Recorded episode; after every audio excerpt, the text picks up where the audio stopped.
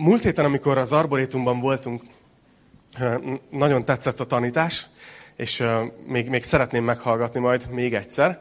De emlékszem egy gondolatra, ami nagyon elkapott, és nem tudom, hogy titeket is elkapott-e, vagy megfogta a fületeket, amikor Jani arról beszélt, hogy megfigyelhető az emberek között, hogy amikor van, egy, van valaki, aki egy erősebb egyéniség, és a másik időt tölt vele, akkor akaratlanul is átvesz dolgokat tőle tehát akár beszédstílust, akár véleményt. Általában az erősebb egyéniség az, az hatással van a kicsit gyengébb egyéniségre, és nagyon tetszett ez a párhuzama, hogy hozta azt, hogy Isten ugyanígy ott van az életünkben, mint egy erős egyéniség, mint a legerősebb egyéniség.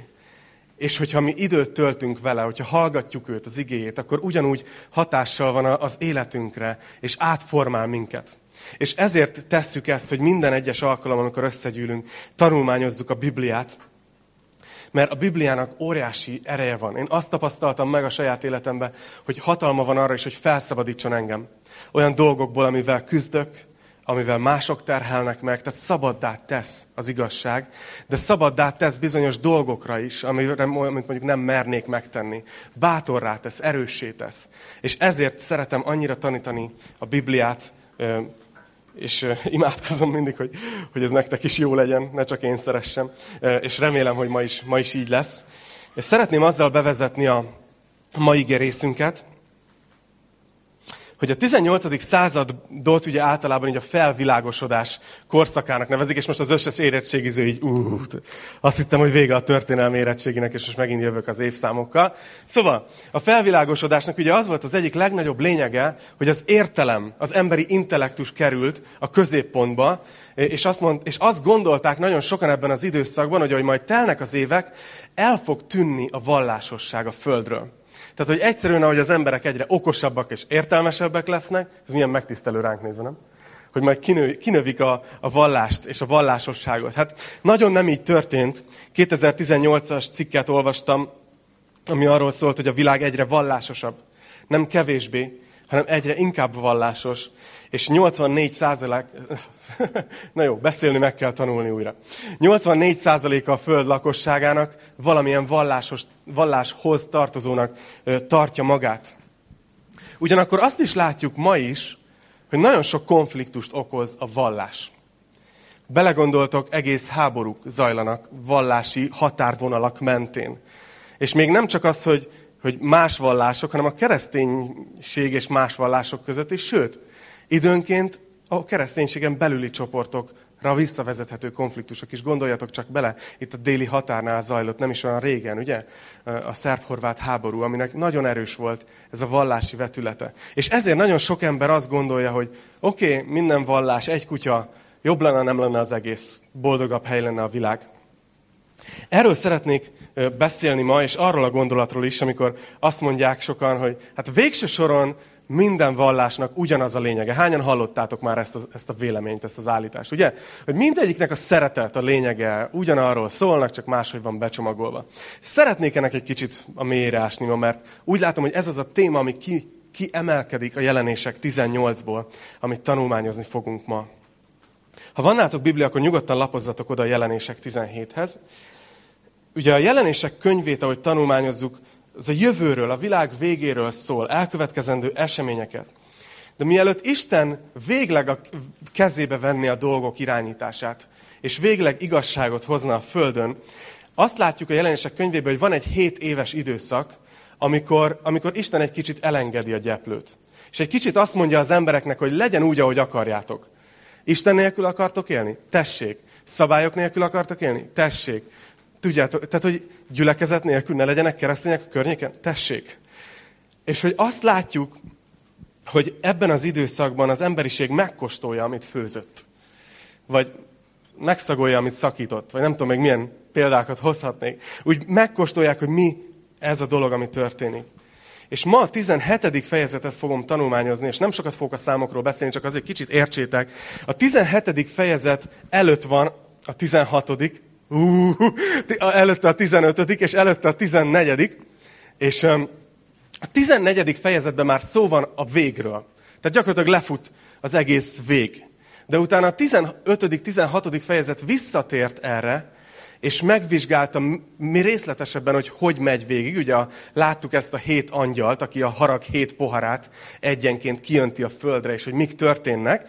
De utána az az érdekes, hogy a, az egyik a hét angyal közül jön, és megmutat még valamit Jánosnak. Tehát a 17. és a 18. fejezet az még jobban kibont valamit, amit már láttunk az előző három fejezetben. Úgyhogy itt úgymond az esemény nem megy tovább, de meg fogunk érteni dolgokat. Úgyhogy ha szeretnétek látni, hogy mit mutat meg ez az angyal Jánosnak, akkor nézzük is a jelenések 17.1-től. Oda jött hozzám az egyik angyal a hét közül, akiknél a hét pohár volt, és így szólított meg engem. Jöjj, megmutatom neked a nagy parázna büntetését, aki a nagy vizek mellett ül, akivel paráználkodtak a föld királyai, és paráznaságának borától megrészegettek a föld lakói. Szóval jön ez az angyal, az egyike a hét angyalnak, akik kiöntötték a harag poharait a földre, és szeretne valamit megmutatni Jánosnak. És ez a valami, ez így van ideírva, hogy a nagy parázna büntetését, akivel paráználkodtak a föld királyai, és megrészegítette a föld lakóit. Ja, igen, elfelejtettem mondani, 18-as karikás lesz a mai mai tanítás. Egyébként a Bibliánban ennek a fejezetnek azt, azt a címet adták, akik szerkesztették a Bibliát, hogy a, a nagy parázna a fenevadon.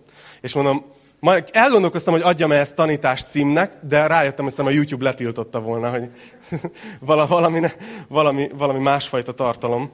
De a lényeg az, hogy itt van ez a kép, amit meg akar mutatni az angyal Jánosnak, a nagy parázna büntetését. Bele fogunk menni, hogy ki ez, mi ez. És itt, és itt bele, mielőtt belemennénk ebbe a részbe, szeretném is tovább olvasni, hogy mit mutat meg az angyal Jánosnak. Harmadik vers. És lélekben elvitt engem egy pusztába, és láttam, hogy egy asszony ül egy skarlátvörös fenevadon, amely tele volt istenkáromló nevekkel. És hét feje és tíz szarva volt. Az asszony bíborba és karlátba volt öltözve, aranyjal, drágakővel és gyöngyökkel ékesítve Kezében aranypohár, tele utálatossággal és paráznaságának tisztátalanságaival, és a homlokára írva ez a titokzatos név, a nagy Babilon, a föld paráznáinak és undokságainak anyja. Láttam, hogy az asszony részeg a szenteknek és Jézus vértanúinak vérétől. És amikor láttam őt, nagyon csodálkoztam. Szóval ez az, amit ez az angyal megmutat Jánosnak a nagy parázna büntetéséről. Egy kicsit elemezzük. Jó? Látjátok, itt látunk először is egy, egy skarlátvörös fenevadat. Öm, azt látjuk, hogy ez a fenevad tele van Isten káromló nevekkel. Így képzeljétek magatok elé ezt a képet. Ennek a fenevadnak tíz szarva és hét feje van, és rajta ül egy asszony, akinek azt látjuk, hogy a, megjelenése az ilyen gazdagságot áraszt. Nagyon drága holmikban van, nagyon előkelő öltözetben van.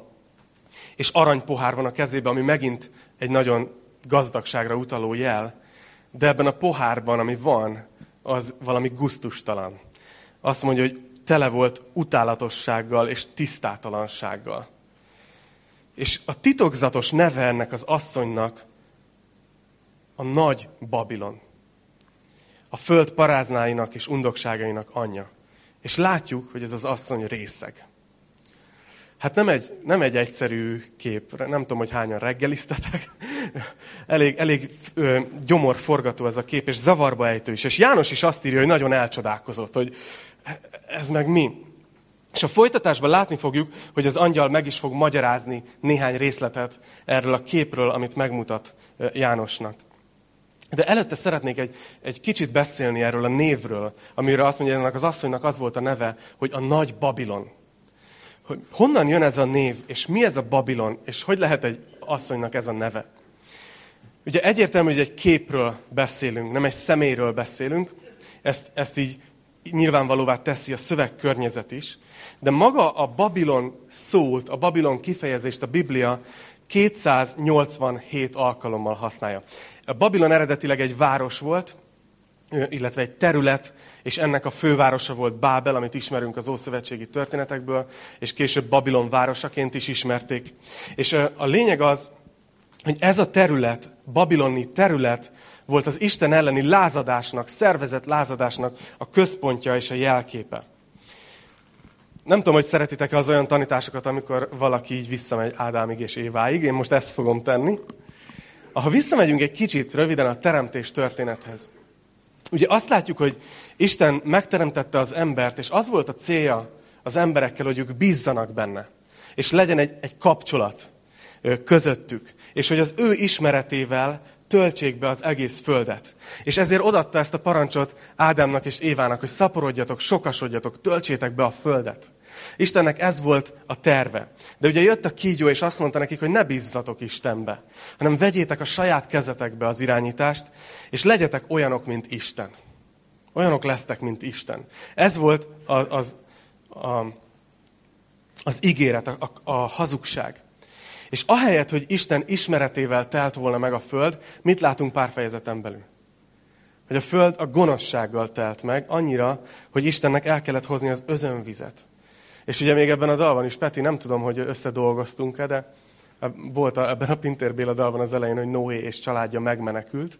És valóban ez történt, Isten egy családot megmentett ott a bárkán, de de a föld többi lakosa meghalt.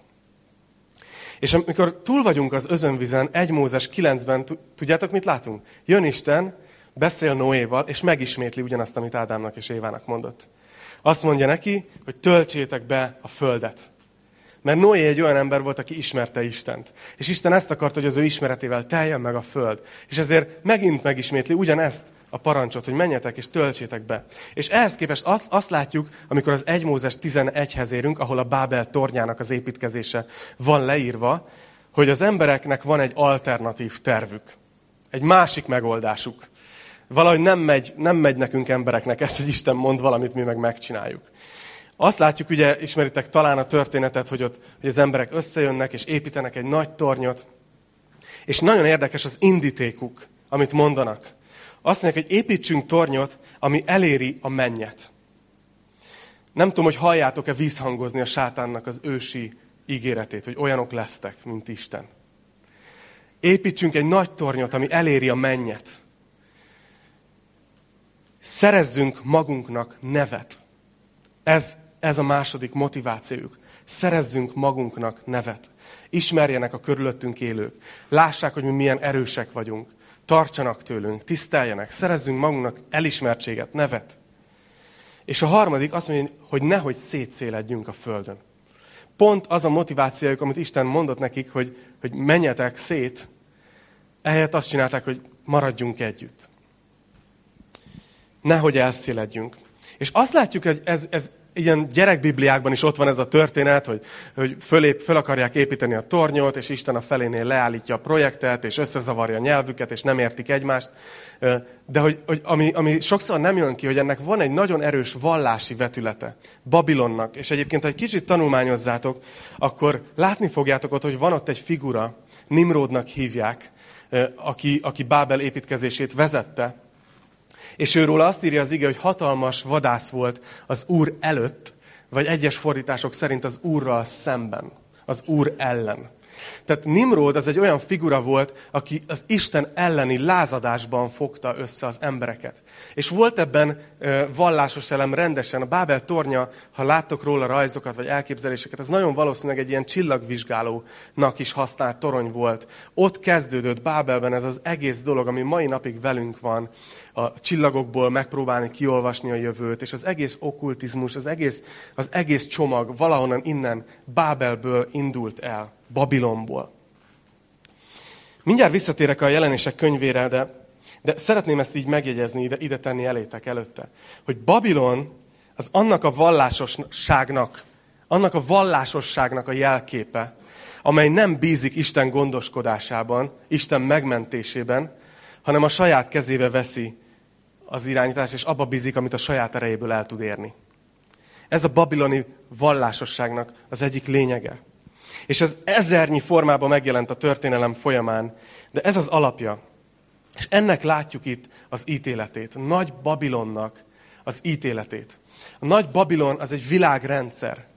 Azt fogjuk látni, hogy ebben a fejezetben, a 17. fejezetben ennek a vallási aspektusát látjuk, a következő fejezetben pedig a gazdasági, politikai leszámolást ezzel a rendszerrel. De ez a világrendszer. És csak egy picit, ha visszatérünk Bábel történetére, és utána folytatom a jelenések könyvét, emlékeztek, hogy mi volt a motivációjuk? Hogy építsünk egy tornyot, ami az égig ér. És annyira szinte nevetséges, hogy azt olvassuk utána nem sokkal, hogy, hogy Isten leszállt, hogy megnézze, hogy hol tart. tehát, tehát, hogyha sikerült volna, ugye, akkor, akkor Isten ott van a mennyben, így oldalra néz, és já, itt egy torony. De nem, hanem azt olvassuk, hogy Istennek le kellett szállni, tudod, hogy építenek valami égigérő tornyot az emberek. Hol? Hol van? Tehát, hogy kb.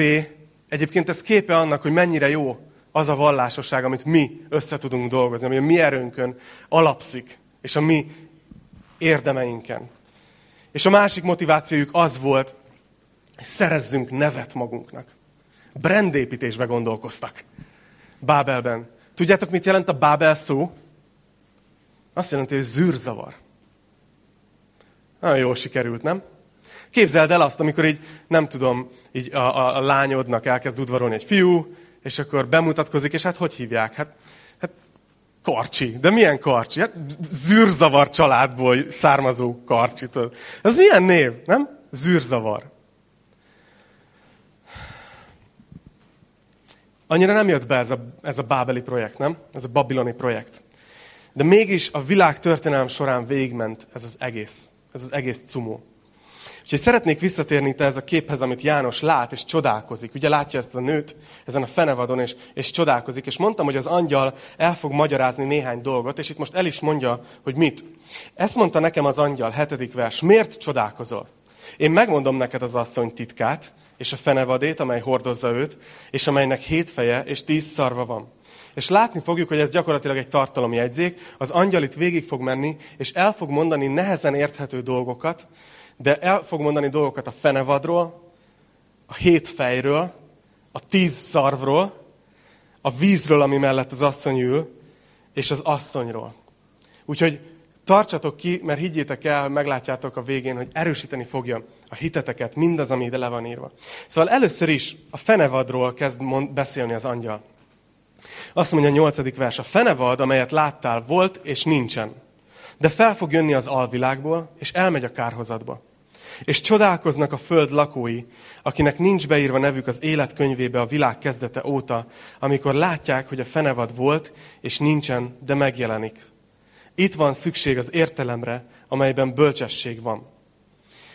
No, amikor a Biblia ilyet ír, hogy itt van szükség az értelemre, akkor biztosak lehetünk benne, hogy egy nehéz ige szakaszba járunk. Tehát, hogy a, a mai tanításban, amiket mondok, én higgyétek el, hogy ezen a héten körülbelül, nem tudom, valahol 15 és 20 óra között próbáltam tanulmányozni, és minél többet olvasni, és, és nézni, és imádkozni ezért az egészért, de valószínűleg nem a tutit fogom megmondani, és valószínűleg nem is ezt várjátok tőlem.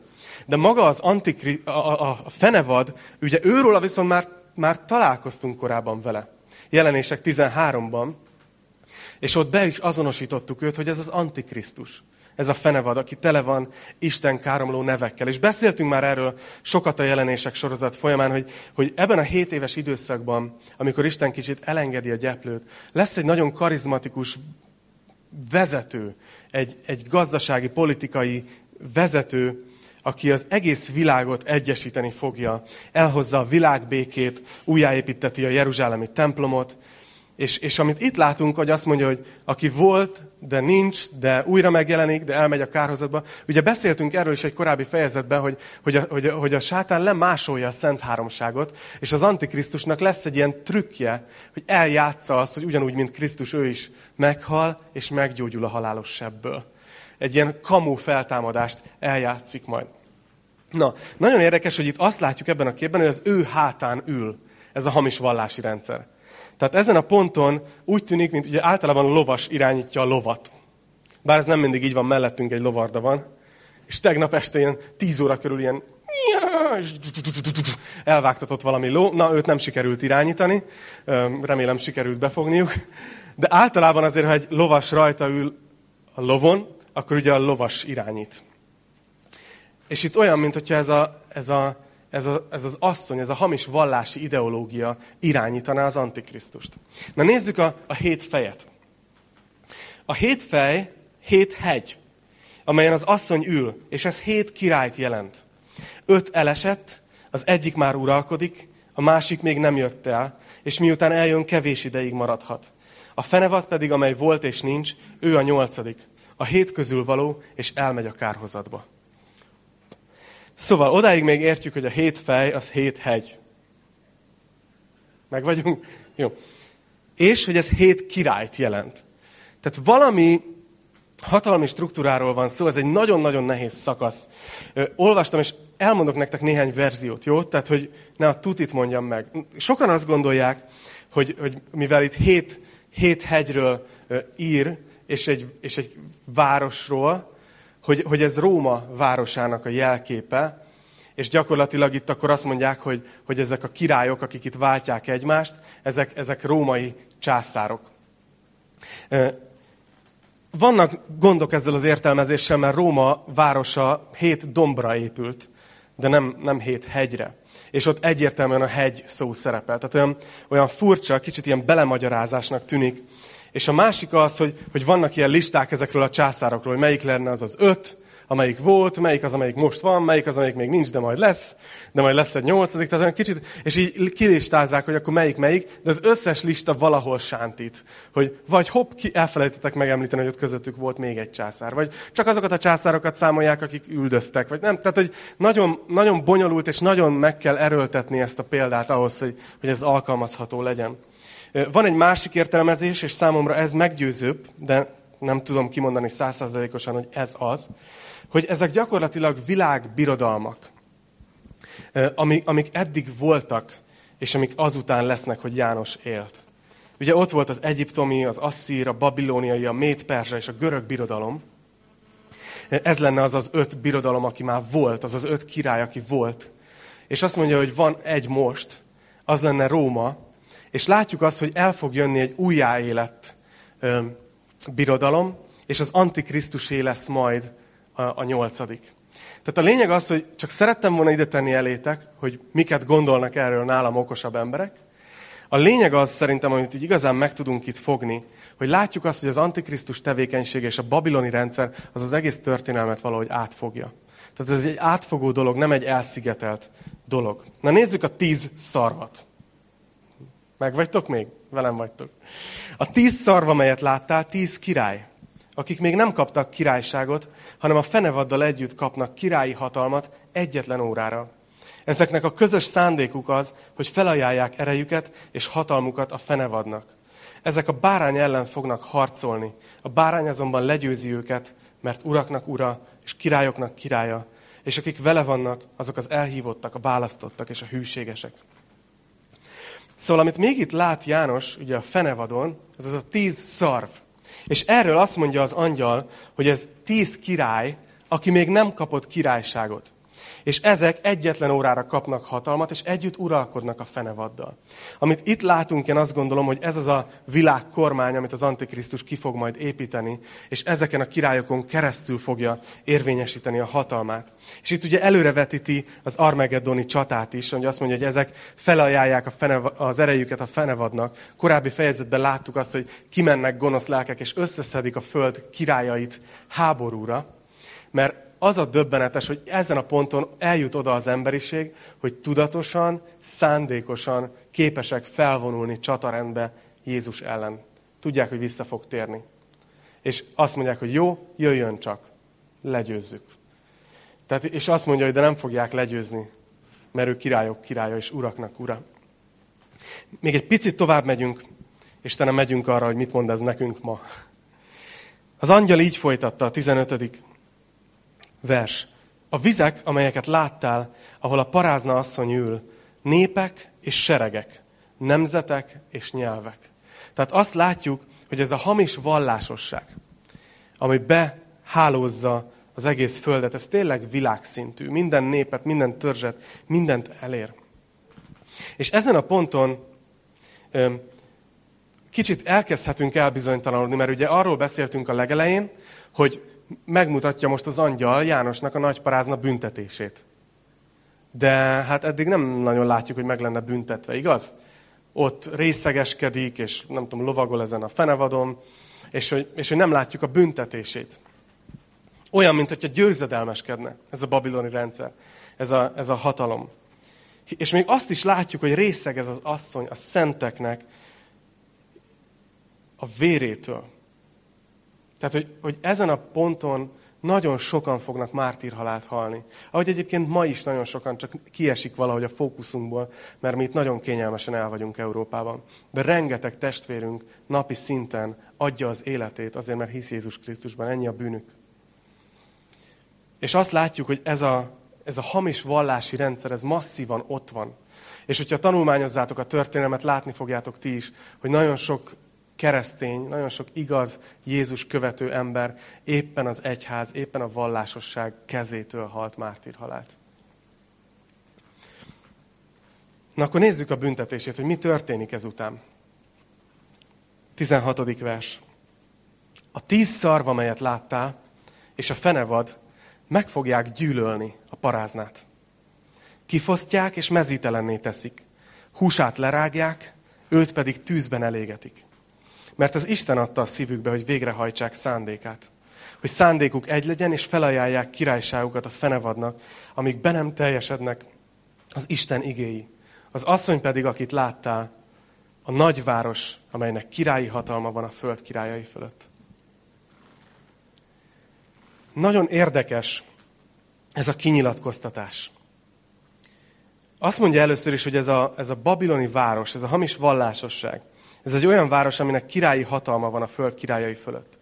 Nagyon sokan egyébként, főleg protestáns körökben úgy magyarázták ezeket a verseket, hogy ez mint hogy a római katolikus egyházról szólna, ez a profécia.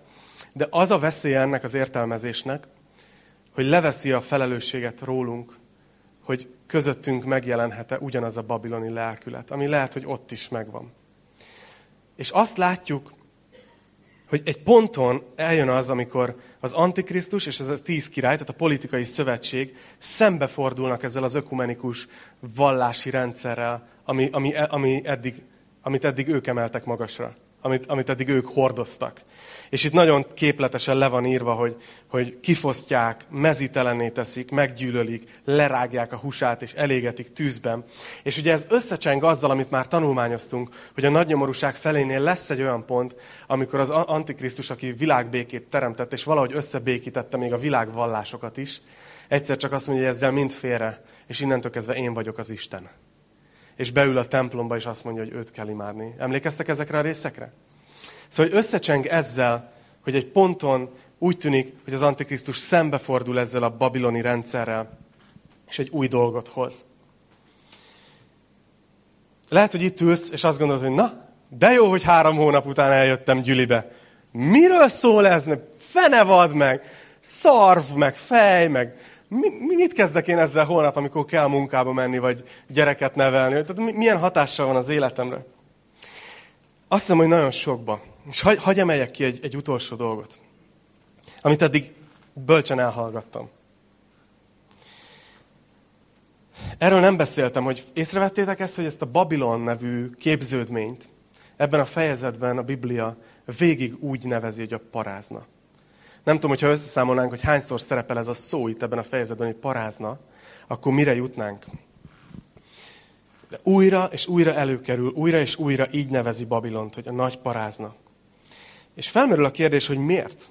Mert ezt nem csak itt teszi meg a Biblia, hanem végig az Ószövetségben, amikor a Biblia Istenén kívül, az igazi Isten hiten kívüli vallásokról beszél a Biblia, akkor ezt úgy nevezi, hogy paráznaság lelki paráznaság. Arról beszél, hogy bálványokkal paráználkodtak Izrael fiai. És nagyon sok ilyen helyet találtok, hogyha utána néztek. És talán ez különösen nehéz megemészteni, hogyha, hogyha úgy gondolkozol, hogy, hogy hát várjál Attila, akkor te most azt akarod mondani, hogy, hogy csak Jézuson keresztül lehet üdvözülni? Igen. Teljes hitem ez. Ez nem azt jelenti, hogy nem lehetnek párbeszédeink ugye a többi vallással, hogy nem szeretjük azokat az embereket. Nagyon szeretjük őket. Beszélgetünk, de mi a, mi a könyv emberei vagyunk.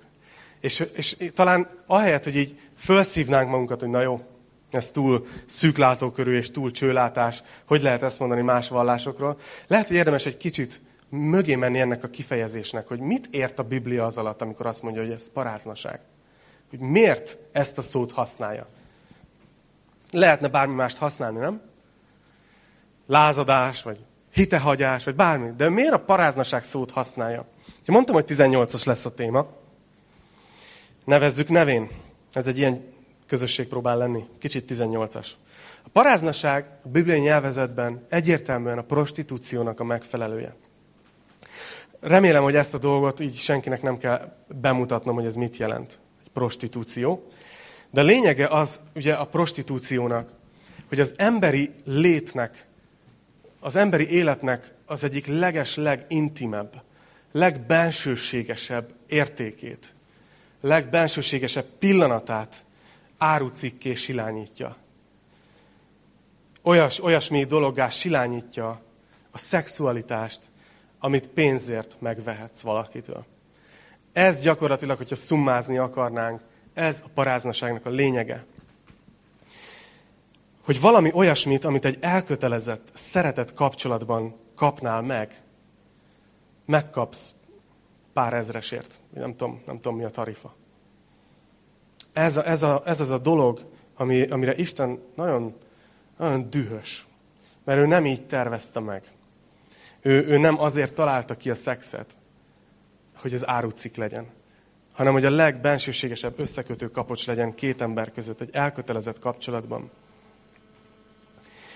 És hogy jön ez ide? Várja Attila, nem, nem azt mondtad, hogy felvilágosító óra lesz, hanem hogy jelenések könyve. Amikor nagy parázna, paráznának nevezi ezt a, ezt a világvallást, ezeket a vallásokat, és azt mondja, hogy minden, a föld minden paráznájának az anyja, ez a Babilon. Tehát sokféle rendszer kötődik itt össze ebben a kifejezésben, hogy Babilon. Gyakorlatilag azt látom, hogy a vallásosság lényege, és ezért nem szeretem magamat vallásos embernek nevezni, nagyon sok vallásnak az a lényege, hogy én fizetek, és cserébe kapok valamit. Én betartok bizonyos szabályokat, és itt most nem a kereszténységről beszélek, vallásokról általában. Én betartom bizonyos szabályokat, elfogadok bizonyos dolgokat, alárendelem magam bizonyos személyeknek, stb.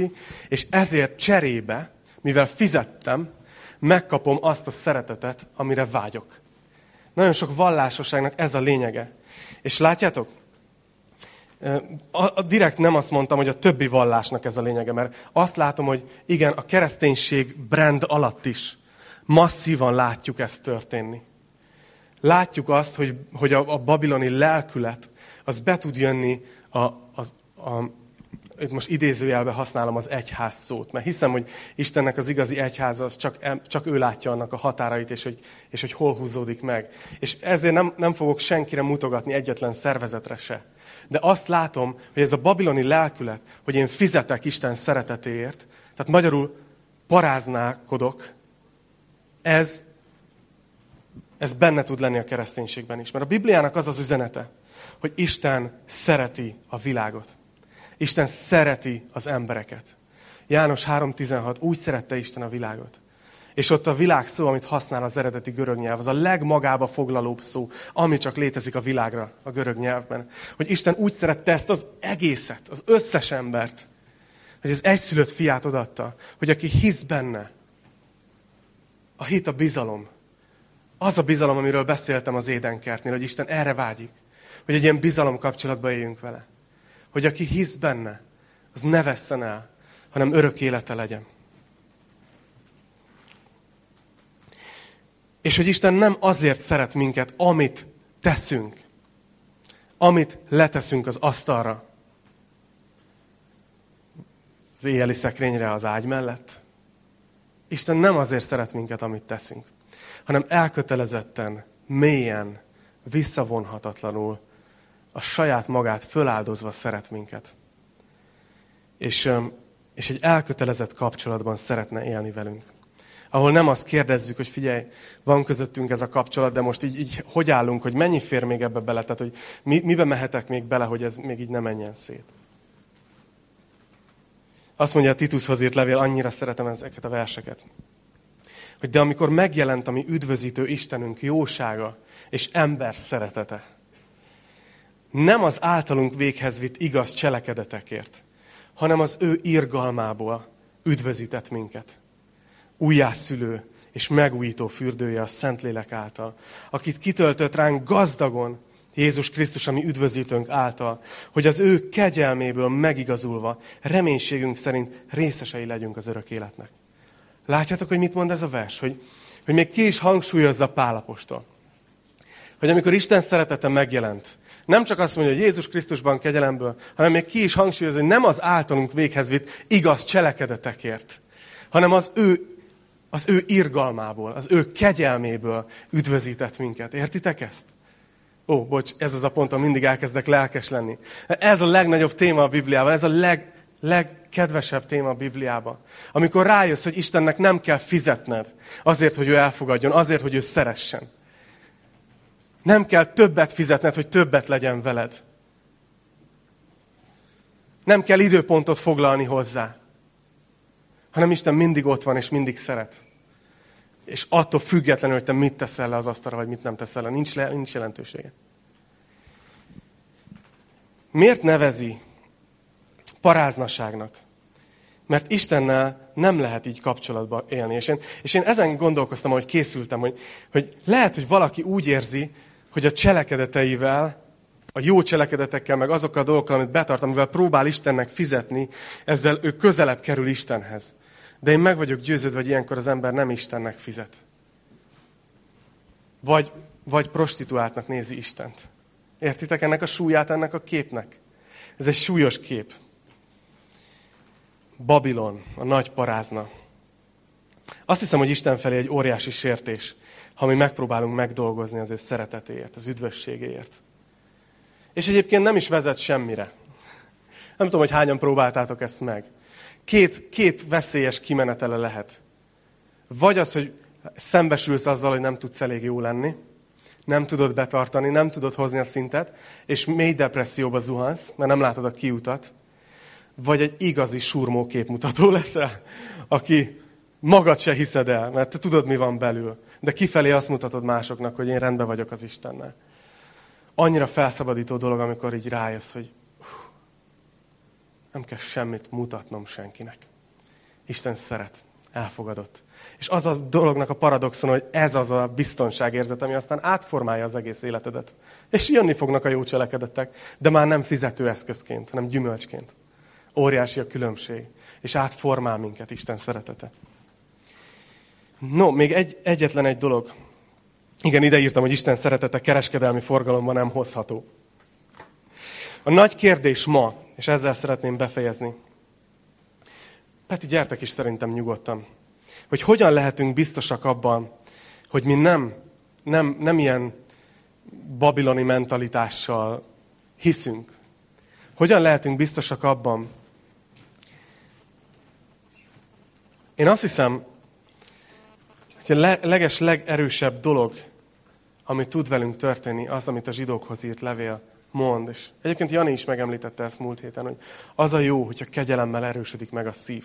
Mert a szívünk az olyan, hogy időnként elgyengül, mint egy párkapcsolatban. Szeretsz még? És nem lehet ilyen székelyesen elintézni, hogy húsz éve megmondtam, ha változás van, szólok. Tudod? Isten nem ilyen, hanem Isten úgy döntött, hogy, hogy fontos nekünk, szükségünk van arra, hogy folyamatosan emlékeztessen minket, hogy ő még mindig szeret. Az ő szeretete változatlan. És, és így tudunk megerősödni a kegyelemben, hogyha folyamatosan emlékeztetjük magunkat, hogy Isten az ő szeretetéért, az ő irgalmából fogadott el minket. És ezért van az, hogy a keresztény élet egyik alapja a folyamatos megemlékezés. És ez a dal az, amit a Petiék fognak, ugye? Ezt fogod énekelni, megemlékezem. És annyira örülök. És Jézus összesen két ceremóniát hagyott az egyházra. Az egyik a bemerítkezés, amit múlt héten kihagytunk. A másik az úrvacsora, aminek az egész lényege az, hogy tudjátok, tudjátok mit csinált Isten az úrvacsorában? Megfogta azt az egyetlen pillanatot a történelemben, amikor semmilyen kétség nem fért ahhoz, hogy mi a kapcsolata a mi cselekedeteinknek és az ő cselekedeteinek, és az ő szeretetének hozzánk. És ez a kereszt. Azt mondja a római levél, hogy, hogy amikor még bűnösök voltunk, Isten abban mutatta meg az ő szeretetét hozzánk, hogy, hogy Jézus akkor meghalt értünk, amikor bűnösök voltunk. Tehát a kereszt az a ilyen, tudod, amikor így beragad a, a, a képernyődbe valami, és beég. A kereszt az a pillanat a történelemben, amikor teljesen egyértelmű volt, hogy ott se voltam. Semmit nem tudtam tenni érte.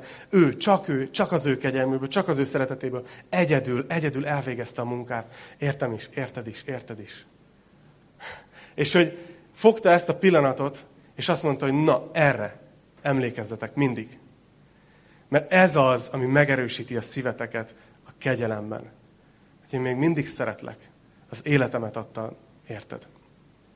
Úgyhogy szeretném azzal befejezni, mielőtt imádkozok, és urvacsorát fogunk venni. Hogy ez az, ami történik, amikor körbe megy a tálca, és rajta van a szőlőlé, rajta van a pászka. Jelképezve Jézus Krisztusnak a kiontott drága vérét, ami a mi bűneinkért omlott ki ott a kereszten. És a pászka, ami az ő megtört testét jelképezi, ami a mi bűneinkért tört meg. És Jézus azt mondta erről a pohárról, hogy ez egy új szövetségnek a pohara. Az új szövetség vére. Mert egy olyan szövetségben vagyunk, ahol nem kell újra és újra föltennünk a kérdést, hogy szeretem még az Isten. Tudjátok, ritkán szoktam ezt mondani, de úgy érzem, hogy, hogy ma szeretném mondani ezt nektek. Hogy néha talán, főleg, hogyha először vagy itt az Isten tiszteletem, vagy még, vagy még nem hallottad ezt valamiért, néha nem mindenki érti, ez az úrvacsora, ez miről szól, és miért van, és akkor most ez nekem szól, vagy nem nekem szól, vagy, vagy kinek szól. És az úrvacsora az nem egy olyan dolog, amivel embereket távol tartunk Istentől, sőt, az úrvacsora Isten szeretetéről beszél, mert azt mondja, hogy Jézus Krisztus meghalt, érted, itt van előtted. De a Biblia beszél arról is, hogy ez, ez azoknak szól, akik hisznek, akik hoztak egy személyes döntést, hogy hiszek Jézus Krisztusban. És ő az én megváltom, ő az én Uram, ő az én Istenem, én őt követem. És ezért ilyen nagyon finoman és nagyon szeretettel, de hagyd mondjam azt nektek, hogyha még nem tudod, hogy meghoztad ezt a döntést, akkor kérlek, gondold ma végig, ahogy jön feléd is a tálca. Mert ma is van lehetőséged úgy dönteni, hogy beismered Istennek, hogy bűnös vagy, és úgy döntesz ma, hogy Jézus Krisztusban hiszel. És azt mondja a Biblia, hogy amikor ez valakivel megtörténik, elfogadja az evangéliumot, akkor jön a Szentlélek és elpecsétel, és onnantól Istené vagy. Ebben semmi kétség nincs. És ezt mi nem ellenőrizzük. Senki nem fog nézni, na, ki vett, ki nem vett. Ezt itt, ezzel itt nem foglalkozunk. De szeretném, hogyha tudod, hogy amikor jön a tálca, akkor Isten evangéliuma jön feléd. És bátorítani arra téged, hogy hozz egy döntést ma, hogy higgy Jézus Krisztusban, és üdvözülsz. És üdvözülsz. Úgyhogy remélem megerősítette a hiteteket ez, a, ez az igerész és ez a tanulmányozás. És remélem, hogy kegyelembe fog megerősíteni most minket az úrvacsorai közösség is. Úgyhogy gyertek, imádkozzunk. Atyám, köszönjük neked azt, hogy te nagyon őszinte vagy velünk az igédben, hogy nem csak a szép dolgokat, a mézes-mázos, cukormázos dolgokat teszed elénk, hanem oda teszed elénk azt is, amikor valami a teszemedben undorító, amit utálsz. És most megvizsgáltuk ezt a témát, Uram, kérlek, hogy így korrigált ki, egészítsd ki mindazt, ami elhangzott. Azt hiszem, Uram, hogy nem, valószínűleg nem sikerült minden részletet pontosan értenem, de úgy érzem, hogy a szívedet azt értjük ebből a fejezetből. Hogy te vágysz arra, hogy egy elkötelezett szeretet kapcsolatban legyünk veled. És mi szeretnénk újra válaszolni neked. Szeretnénk újra megemlékezni arra, Jézus, amit, amit te tettél értünk a kereszten. Amiért soha-soha nem tudnánk megfizetni, akár hogy próbálkoznánk is. De nem is szeretnénk megfizetni neked, mert elfogadjuk a te ajándékodat. De kérlek, hogy teremjen gyümölcsöt az életünkben a te szereteted. Formálj át. Tegyél minket igazán a kereszt embereivé, kik mennek ebben a világban, és a te erőddel tesznek bizonyságot erről a szeretetről. Imádkozom azért is, Uram, hogyha valaki van közöttünk, aki ma fogja meghozni ezt a döntést. Adj neki erőt, hogy meg tudja tenni ezt a hitveli lépést. Az Úr Jézus nevében imádkozunk együtt. Amen.